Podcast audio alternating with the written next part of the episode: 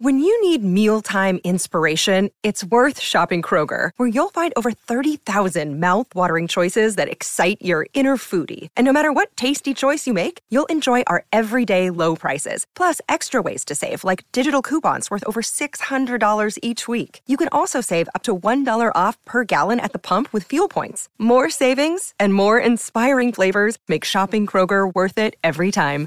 Kroger, fresh for everyone. Fuel restrictions apply. Hey, we love Burger King grilled dogs. They're made with 100% beef and they're 100%. Mm, they're so good they make us want to sing like. I can't believe it. Burger King made a grilled dog. Made with 100% beef. Flame grilled anytime you want. This July 4th weekend, put down the tongs, step away from the grill, and get to Burger King to try a grilled dog for just a dollar. Ask for the dollar grilled dog deal and get a classic grilled dog for a dollar. Only at Burger King. At participating restaurants on July 2nd and 3rd, limit 5 per transaction while supplies last.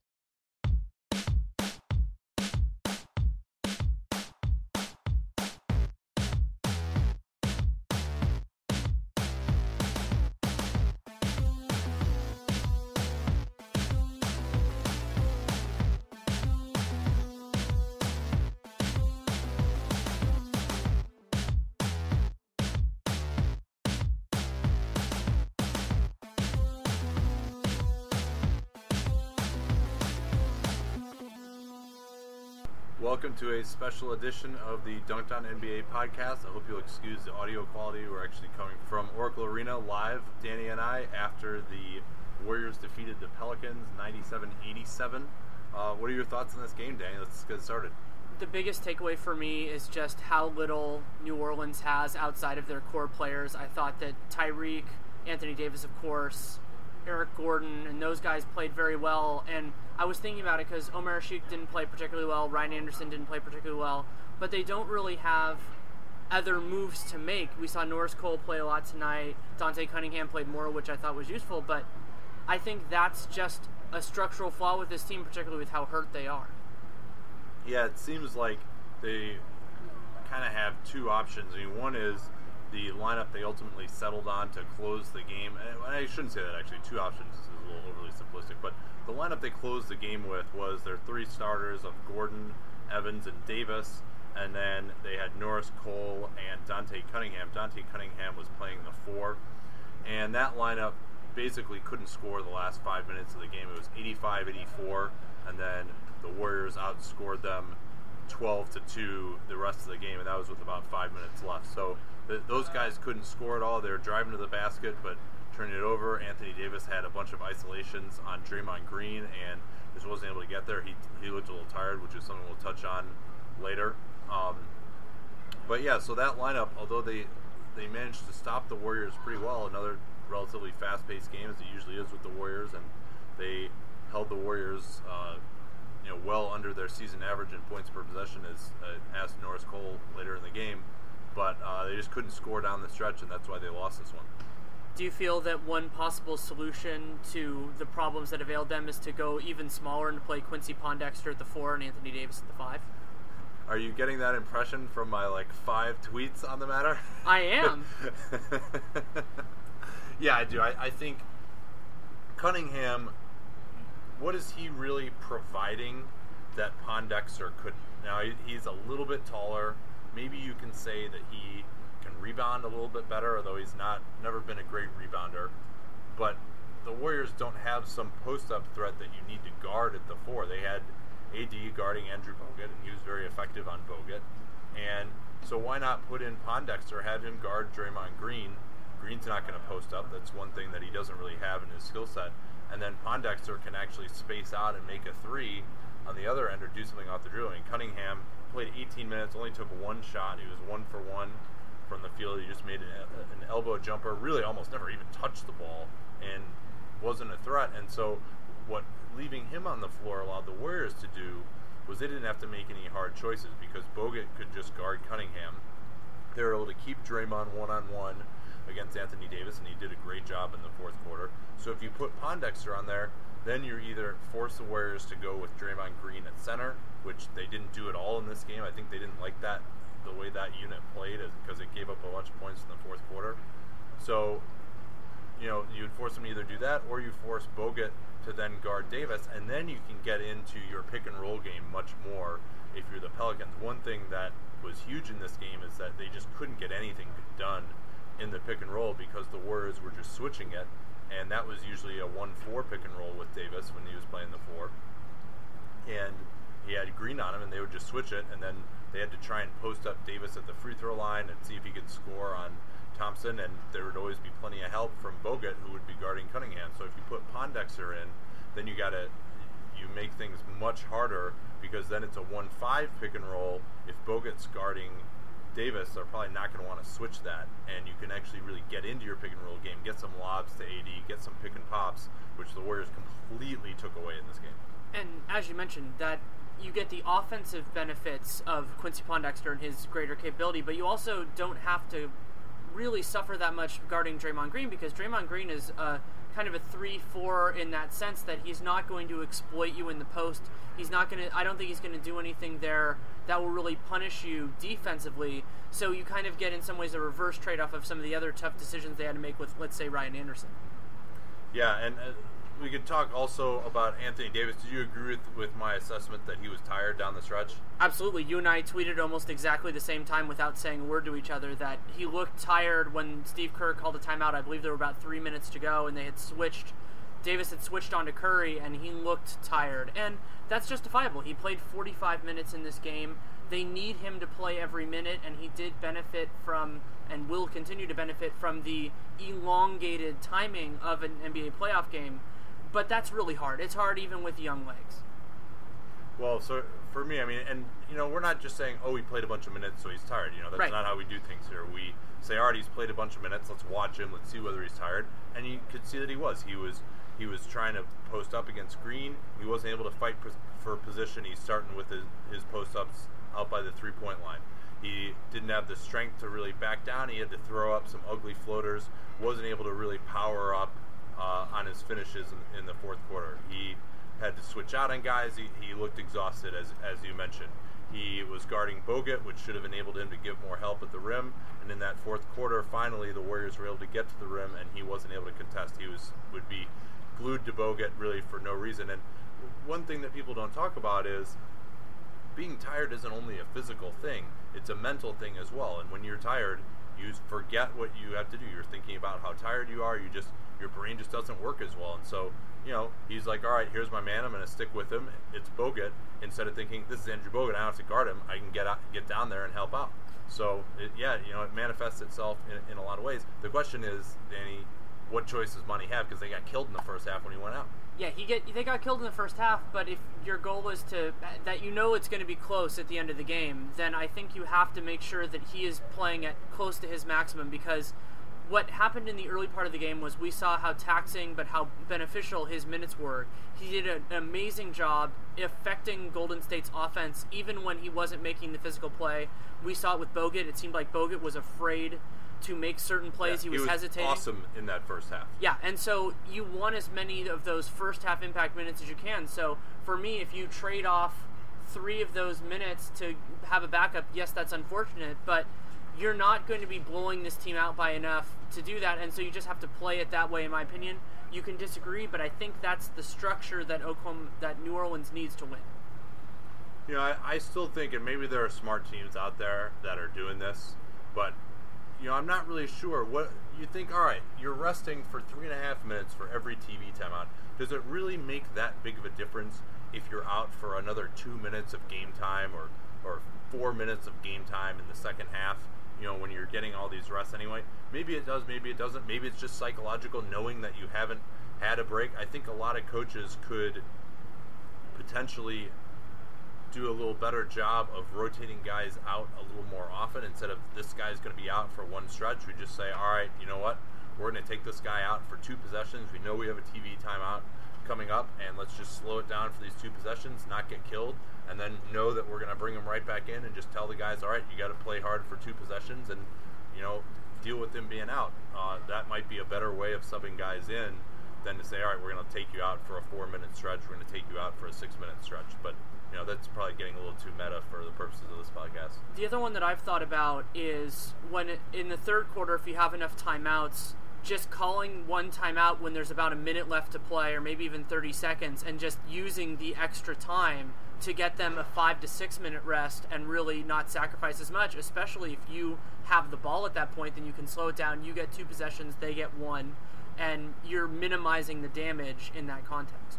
Yeah. So again, this is this is kind of smaller things. You know, it probably didn't make a difference in what ended up being a, ten point game necessarily. Uh, I mean, something very encouraging for the Pelicans was their defense in this game. Yep. That was uh, certainly something that they're able to do, but uh, discouraging was the fact that Ryan Anderson just again could not get going.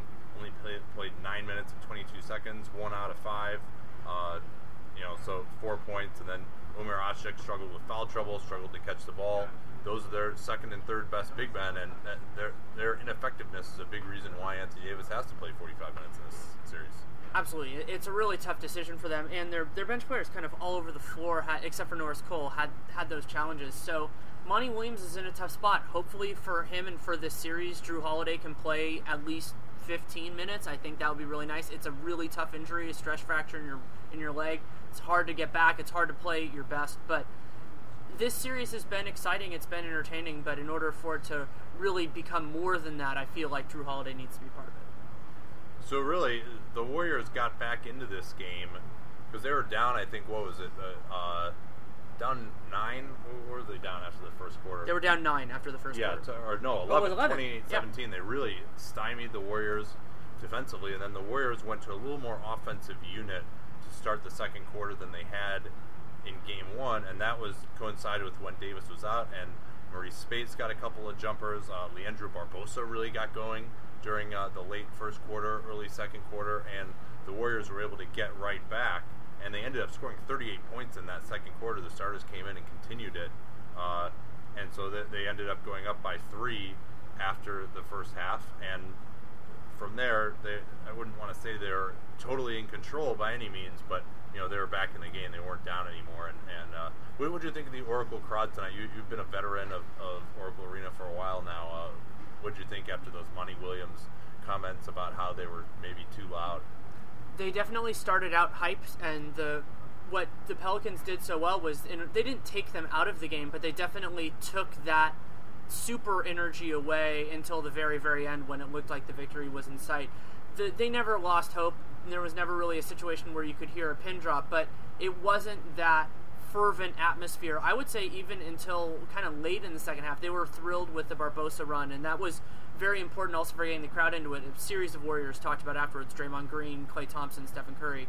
The importance of that to really get the crowd into it. But I didn't think they were at that peak Oracle level really at all, but really in that, especially other than that early first quarter when Eric Gordon went off in particular and Anthony Davis played great. So it was a very good crowd. It was a great crowd almost anywhere else, but I've seen Oracle louder and in a way more supportive. So it's a start, but it's not. They'll get better from it.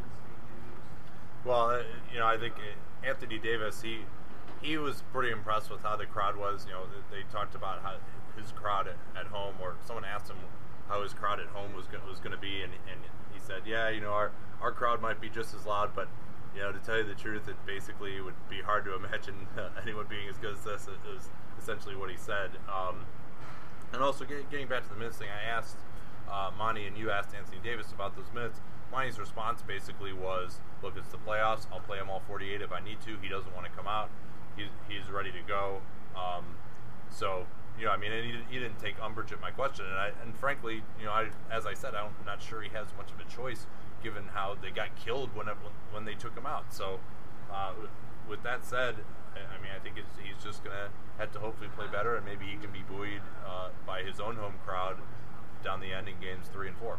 Yeah, I, I, Davis is so important for their team, and I've gained an even greater appreciation for his value. If you want to talk about the concept of most valuable player for this team in this series, obviously it's been augmented by the devastation that injuries have caused. Even Tyreke Evans, he played 40 minutes tonight despite having a deep bone bruise. He was a game time decision, played 40 minutes. That's awfully impressive to me in that sense. But at the same time, they again they had no options. So they Davis did a great job there. He will be necessary for them to even to make any game a game, much less make this a series.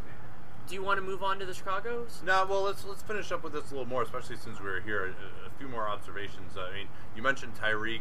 He really gutted it out. I, I was impressed with how tough he was. He got to the free throw line for 12 attempts. He was just basically trying to bull in there. You'll see that a lot of times with guys who are hurt. You know, they don't have the explosion, so they just will try to go through guys. And he had some turnovers. He's only 4 13, but he did shoot those 12 free throw attempts and, and had 10 rebounds, 7 assists. So, you know, I don't know where they would have been without him because they didn't really have anyone else who could drill the ball and, and run pick and roll. So he, he deserves a lot of credit for how well he played. Pondexter, although I was advocating for him, he struggled after that 20 point game. In the first game, only one out of eight, which was pretty rough. But I still think he should have been out there at the end because his shooting presents a threat. I mean, it's not like he's some different guy because he shot one out of eight in this game, and you know he's still the same guy who had 20 points in game one. He's not that guy. The 20 point guy is not the one out of eight guy either. So play him down the stretch, I think. Um, and then we haven't talked really about Klay Thompson at all. He, he had 26 points and he did it on 17 shooting possessions, uh, and, and he was great. I mean, it was a, it was kind of a quiet, uh, quiet 26 points, but in the fourth quarter, especially, he got loose for some jumpers that he was hitting, and he should be able to have an advantage in this series because if New Orleans is going to put Pondexter on Curry, or they're going to roll with Norris Cole and Curry, who actually did a real nice job, then that leaves them with Evans and Gordon, and neither of those guys is much renowned for their dogged off-ball defense. Klay should be able to get loose, and he was able to take advantage tonight. Yeah, Klay is always a hard guy to get a finger on because he, he always plays good defense and he tries hard and he does that. But then his offense, despite you know having the skills that he always has, it can come and go, and some of that is just the circumstances that present itself, and some of that is I feel like he could be more assertive at certain stretches. This is such a an amazing offensive team that it's not like it has really hit their efficiency, but he he also is a player who defenses have to respect, and I feel like sometimes he can get lost in the shuffle. And defenses don't necessarily forget about him, but I feel that he can be a more prevalent part even when he's not scoring the points and putting down the board, just distributing and just being the defense being like, oh yeah, this is another remarkable score on this team. Another guy that we have to mention, of course, is Draymond Green. Yep. We, we mentioned his individual defense on Davis.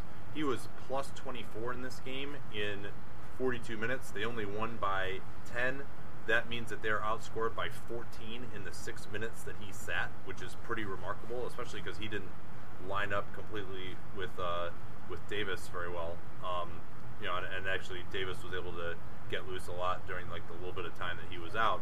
Um, but again, Green just he's all over the place. He allows them to switch everything. Just the little communication things, like for example, the, uh, one thing the Warriors will do on a lot of pick and rolls, and the Pelicans aren't disguising him real well, is no matter whether the four or the five man goes to set the screen, they'll have Green just wait up there for him at the free throw line, and then switch on to whoever the uh, the ball handler is, and that takes away anything that you can really do out of that play. So uh, that's just another little Warriors trick, and they're replete with those. And their communication is excellent, especially when it's raucous in here. You can't really talk. They're able to just do it with hand signals, point to the guy, switch, and they get it done. And one stat that talks that points out how well Draymond played on Anthony Davis night. Uh, ESPN Stats Info and Tom Haberstroh tweeted out that Anthony Davis was five of nine against every Warrior that was not Draymond Green, and three of twelve against him. So Davis had a great night. He played well. He got he some of the shots against Draymond were forced. He did a good job, but Draymond was just incredible, and he was forcing steals and a lot of chaos on that. And he's such an important player for this team. And I like that we talked about Klay and Draymond together because something talking with Warriors media is I like to think about ask them who they think are the most important Warriors, and more often than not Draymond goes higher on that list this season than Klay Thompson. And that is no slight to Klay. That's just how pivotal Draymond is to the overall success of this Golden State team. Yeah, and you know we can get into our uh, one of our questions here for uh, using the hashtag dunked on D U N C D O N, and it was let's see where was he? Uh, now I can't find it. ah yes, who can the Warriors throw at Davis to give Dre a break? That's from Mark Lagusa. MCLGSW is the Twitter handle. I don't know. Do they have anyone? Not really. I mean, this I think you could try Speights just for a few minutes to see if it fails, to see Yeah, how many I char- how many so. charges he tries to draw. Yeah. He did that once tonight. I believe that was on Davis, and that was one of his fouls. And Yeah, but, that was a horrible call. Yeah, it was a bad call. But so that's the reason that Draymond is going to play heavy minutes in this series. And actually, assuming they face Memphis in the next round, moving they go through, I actually think Draymond can get more rest in that series because while Zach Randolph is a great player, he is more of a traditional force. You can get more versatility with that. Because you can't play Harrison Barnes, you can't go small on Anthony Davis, and you can't really go big on him either. So uh, Uh, the answer might be no one. Maybe Bo- Boga for stretches. He's a great defensive player, but other than that, not a whole lot. Yeah, I mean, if they, if Draymond is out there, put him on Davis. If Davis is going to play 45 minutes, you know, Draymond will play 42. And Bogut can guard Davis, but Davis can blow by him. Davis can shoot the jumper and pull Bogut away from the basket. You're really much better off being able to hide Bogut on somebody else and have Draymond on Davis. He's going to fight him. He's strong. He's got a low base. That's one of the things that Davis doesn't do that well. He doesn't have a ton of strength to get the ball and get great post position. And so I really think that the Pelicans need to try and do a better job of getting Davis the ball on the move. But, you know, they're not a team that has a ton of movement in their offensive sets. They don't have a flow. They don't have a lot of counters. They're sort of running just specific sets, and the Warriors have that scouted out.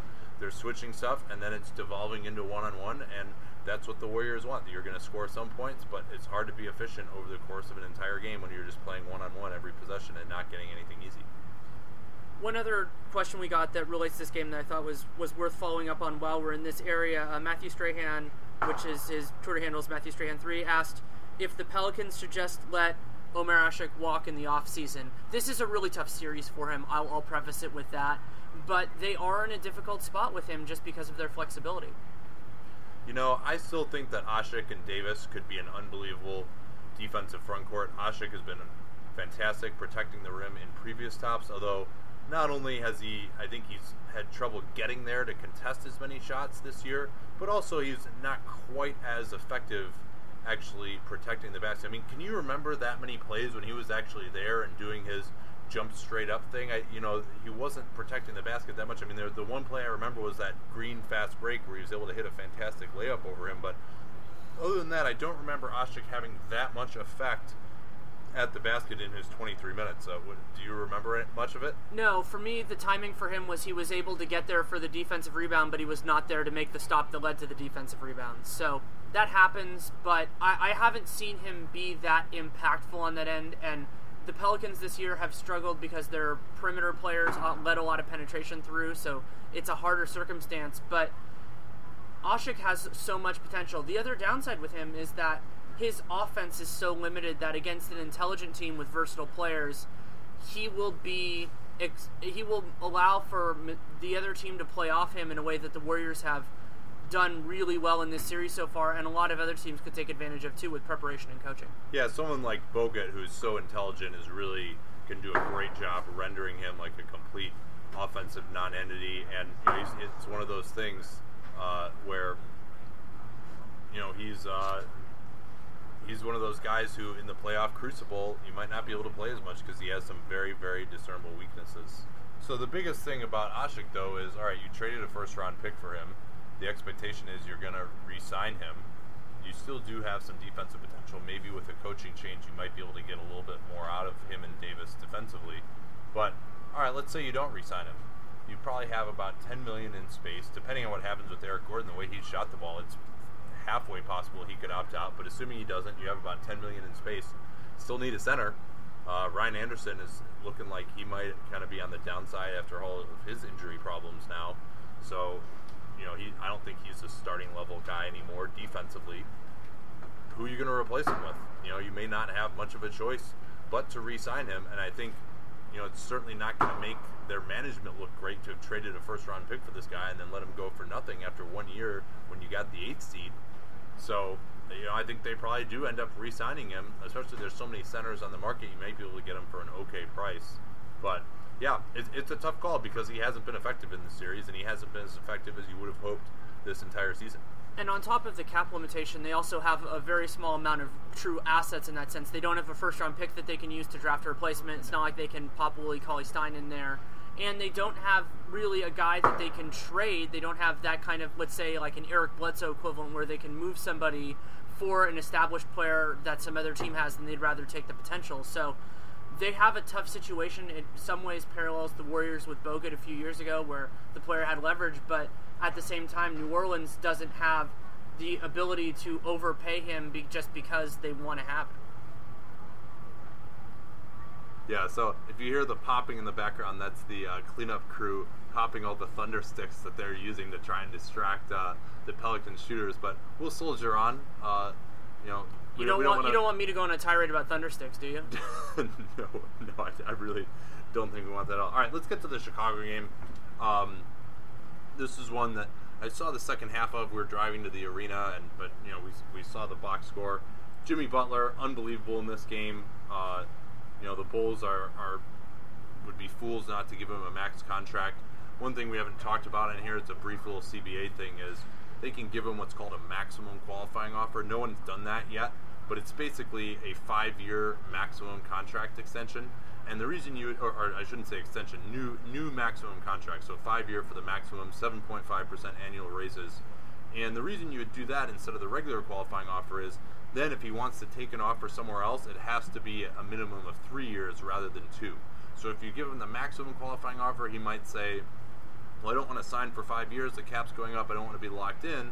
I want to sign a shorter deal with somebody else. Well, now that has to be at least three years instead of two, like with Chandler Parsons when he, they just had the regular qualifying offer for him. The Bulls aren't going to have any cap room either way, whether Butler's there, so that maximum qualifying offer makes sense for them. Um, but he was unbelievable. He had 31 points. He was making tough threes, fadeaway threes, fadeaway jumpers in the post. He showed off his amazing footwork again on one dunk where he just blew past uh, Khris Middleton, who's an excellent defensive player. Um, just faked him out of his shoes with a jab step and went in and dunked on the whole team. So, you know, that shows why he should be the most improved player. He wasn't able to do that kind of stuff last year, and he's added to his skill set immensely this year, both his shooting and his ability to make moves off the dribble and even his passing as well. And of course, he was always able to get to the line. Yeah, he, he played great tonight, and to me, the other major development in this game was that we actually saw Nikola Mirotic play the power forward position, which is something that you and I have both talked about, both on the Dunked On podcast and on mine. And it's major for the Bulls because that is the natural position for him, and I think that their best lineups often include him playing power forward. Do you agree with that? No, I absolutely. I mean, if it, if it were up to me and there weren't any kind of political considerations with uh, Pau Gasol's ego, I would start Noah and Mirotic, and that was a lineup that was pretty effective. Mirotic only played 22 minutes. He was plus 11 despite playing some in the jumbo lineup with uh, Gibson and Noah that was ineffective to start the fourth quarter, but he played well enough at the four to be plus 11 in those minutes. The unfortunate part was that he looks like he might have injured his knee and potentially they're saying gotten a concussion as well from that Pachulia elbow. He injured his knee when OJ Mayo ran into him going for a loose ball, and then he got into the scrum with Pachulia right after that. Uh, that led to Pachulia's ejection. So he played great. I think the the this best Bulls team, the biggest reason they have hope to beat Cleveland is if he could play at the four and really make their offense dynamic. And hopefully he's not too badly injured. He at least was walking under his own power. They said, but uh, we'll have to wait and see what the prognosis is for him. He's probably going to have an MRI scheduled, I would imagine. The Bucks definitely kept it closer in this game, but I still worry a lot about their offense. I mean, they're they're a team that has difficulty shooting from a lot of places. Ersan Ilyasova again, when uh, he had three for ten, he had he struggled a little bit in game one, and Giannis has his strengths, but again, he was another one of those poor shooting nights for him. He did have 11 rebounds, which is really nice, especially when he's playing the three. But I feel like this is another one of those. They're a good team, great for their development, but they don't really have a great shot at winning the series, which is exactly what we said on Saturday, or what we said on Sunday after Saturday's game. You talked about the Bucks offense, and that brings us in to a question from uh, at Francis Adu Jr. I hope I'm figuring out. We don't have any capitalization there to, to help us out. Uh, Frank Puddle is his uh, is the name that he goes by. And his question is: Should we be dogging Kidd for having a Bucks offense that generates so many mid-range Jays, or is it a symptom of personnel? I think uh, my answer to that is it is in large part a symptom of personnel. Giannis can't shoot threes. Michael Carter Williams can't shoot threes. Uh, Middleton, uh, you know, didn't play as much as he probably should have in game one, and in game two he played 38 minutes, so that's a little better there. He was eight out of 23 of seven on threes, but nobody else uh, really was able to take that many. Ersan Ilyasova only played 24 minutes, was ineffective, three out of 10, 0 of three on threes.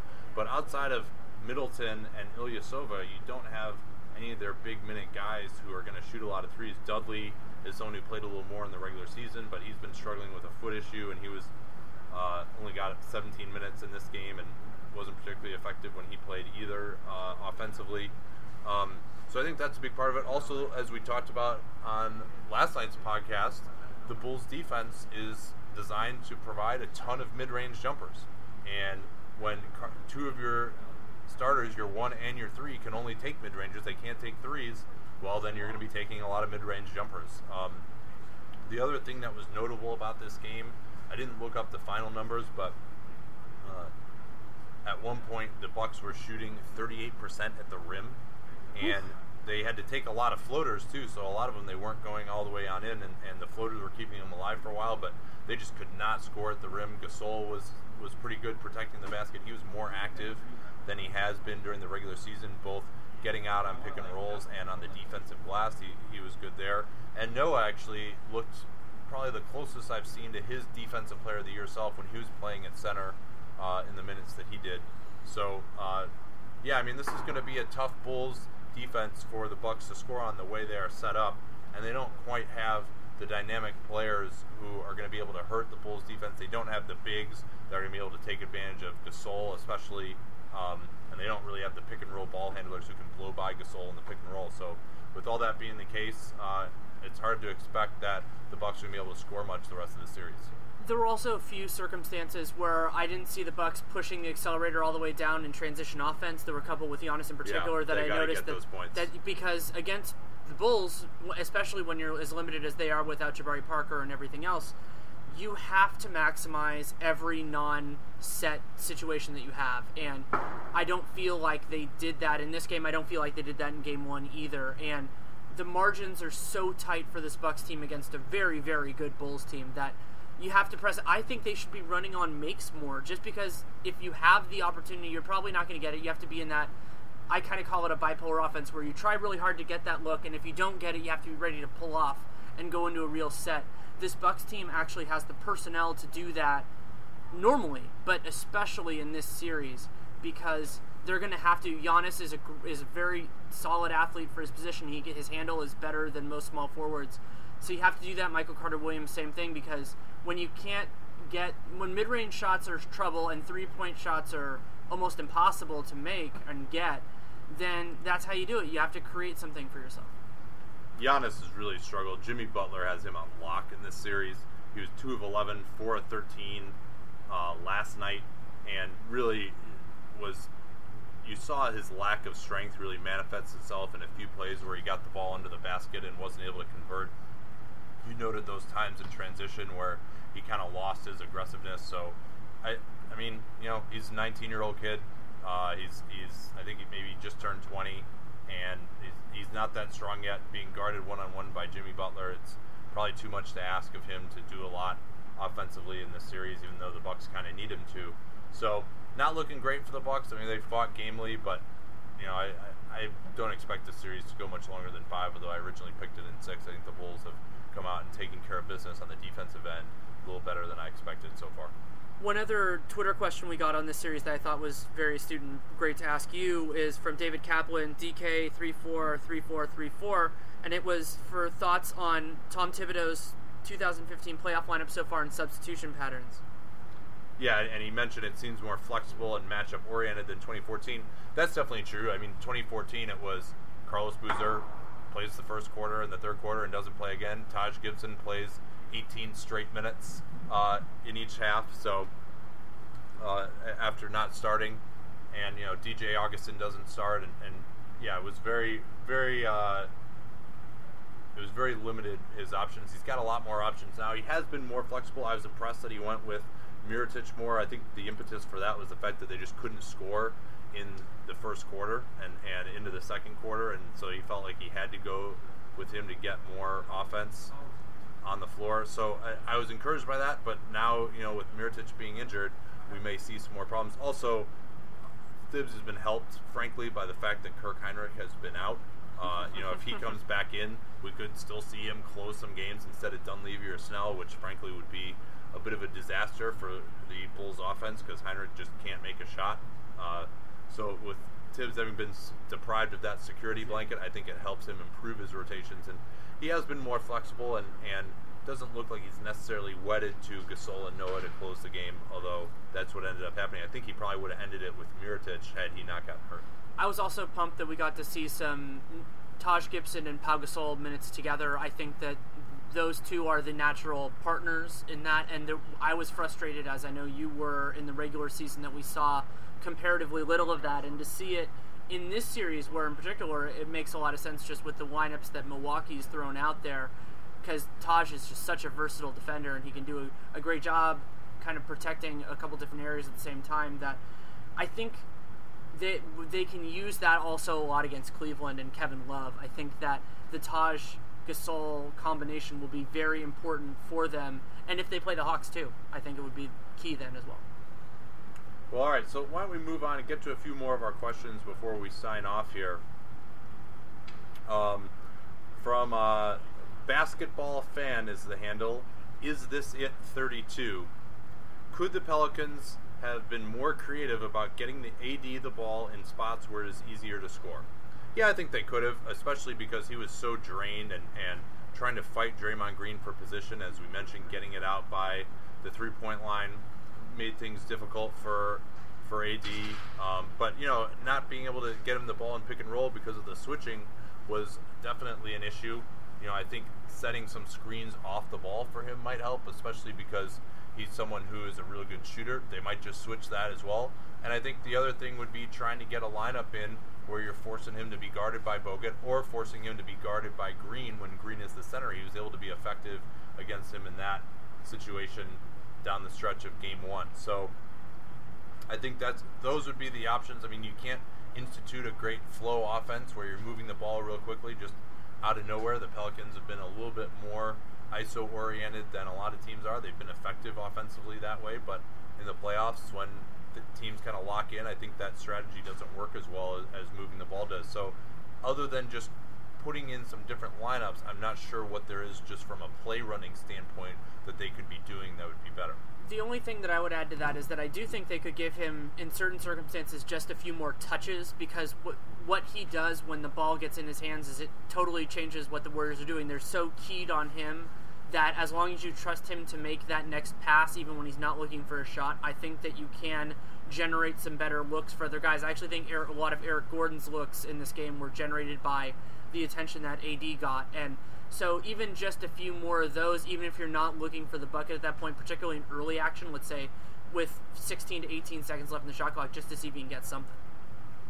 Yeah, uh, you know, New Orleans definitely didn't have a lot of success pushing the ball in this game, and they didn't play at a particularly fast pace in the regular year either. Uh, all right, so we got another one. Uh, this is from William Guo, who I actually met at Sloan. Nice guy. He actually wrote, wrote a very interesting column on Nylon Calculus about NBA betting a couple weeks ago, which you guys should check out. But his question is, how many Bucks who played tonight is Jason Kidd better than? I think three.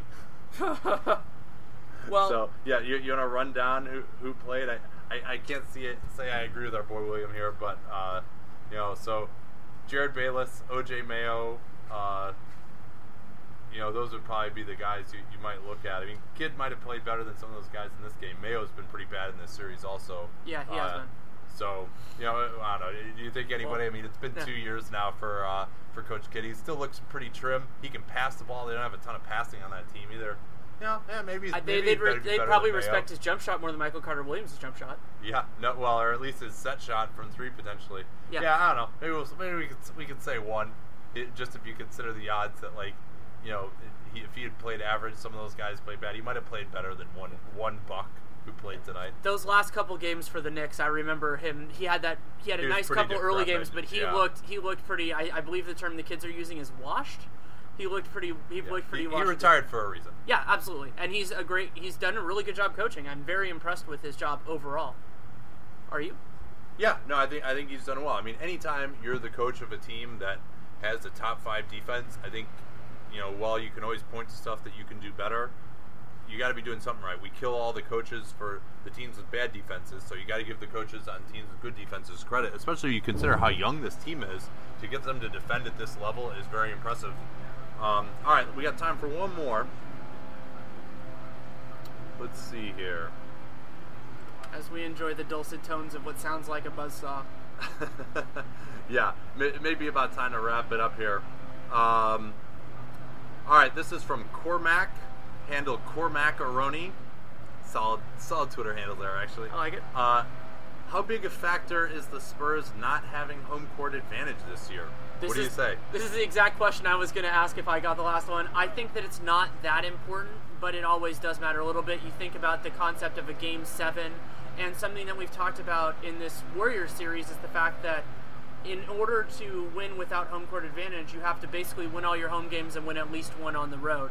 That's tough. It's it's not easy for any team. What I think could be challenging for them is the cumulative effort of having to win three straight road series unless Dallas pulls a rabbit out of their hat against the Rockets. Yeah, I mean, there's a reason only one team, the 95 Rockets, has come out of the sixth seed to even get to the finals. Uh, I mean, the, the the 99 Knicks was another one, but that was kind of a weird year. Or they're the eighth seed that year. That was a weird year. You know, it only only 50 games off the coming off the lockout. Uh, it was a five-game first-round series. Definitely, you know, not the sample size you have in in the later years. So it's tough to win without home court advantage. Some of that is selection bias because you know a team that's the sixth seed usually isn't that good. They're the sixth seed for a reason. So it's not like everybody's starting from an equal position. It's not all home court the reason that they're not getting there. But I think it's big. I mean, and it's more to me. I think the matchup with the Clippers in the first round that's a little concerning. Agreed. Uh, than it is necessarily the home court. The other thing we should remember: number one, the Spurs have not won a series after losing Game One since 2010 when they beat the Mavericks, and they haven't won a series without home court advantage. I don't think since they've upset the then New Orleans Hornets in 2008, that Chris Paul team when they won Game Seven on the road. So it's going to be a tall order for this Spurs team. They're a great team. They're the Spurs. Don't give up on them. It's impossible to kill them, et cetera, et cetera, et cetera. But you know, frankly, these last since 2011, they've really been the favorites in in just about every series that they've been in. So, uh, you know, maybe with the exception of against Miami in 2013. So I, I think it's going to be trouble for them, and especially after they lost Game One in fairly decisive fashion, I'm feeling pretty decent about my Clippers and seven pick in that series. Yeah, I gave you I gave you some lip for it, and you it, it definitely seems more credible. And the Clippers played one of their best games, in my opinion, that I've seen them play all season, and so that and that's a huge step for them to have Game One be so good for them. So we will be back tomorrow night. Uh, thanks for tuning in. Uh, hopefully, without the uh, buzzsaw and the popping thunder sticks. Uh, until next time, guys.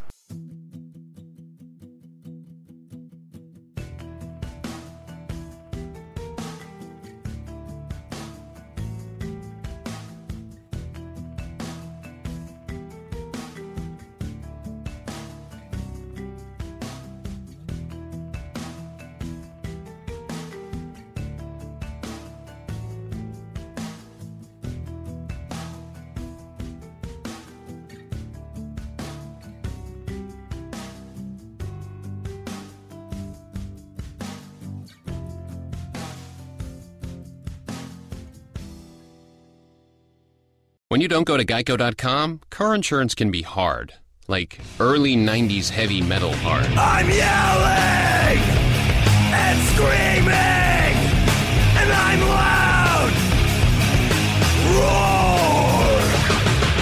Geico makes it easy. You can review and update your policy or report a claim on geico.com or the Geico mobile app. Because shouldn't we all have a little less stress in our lives? I'm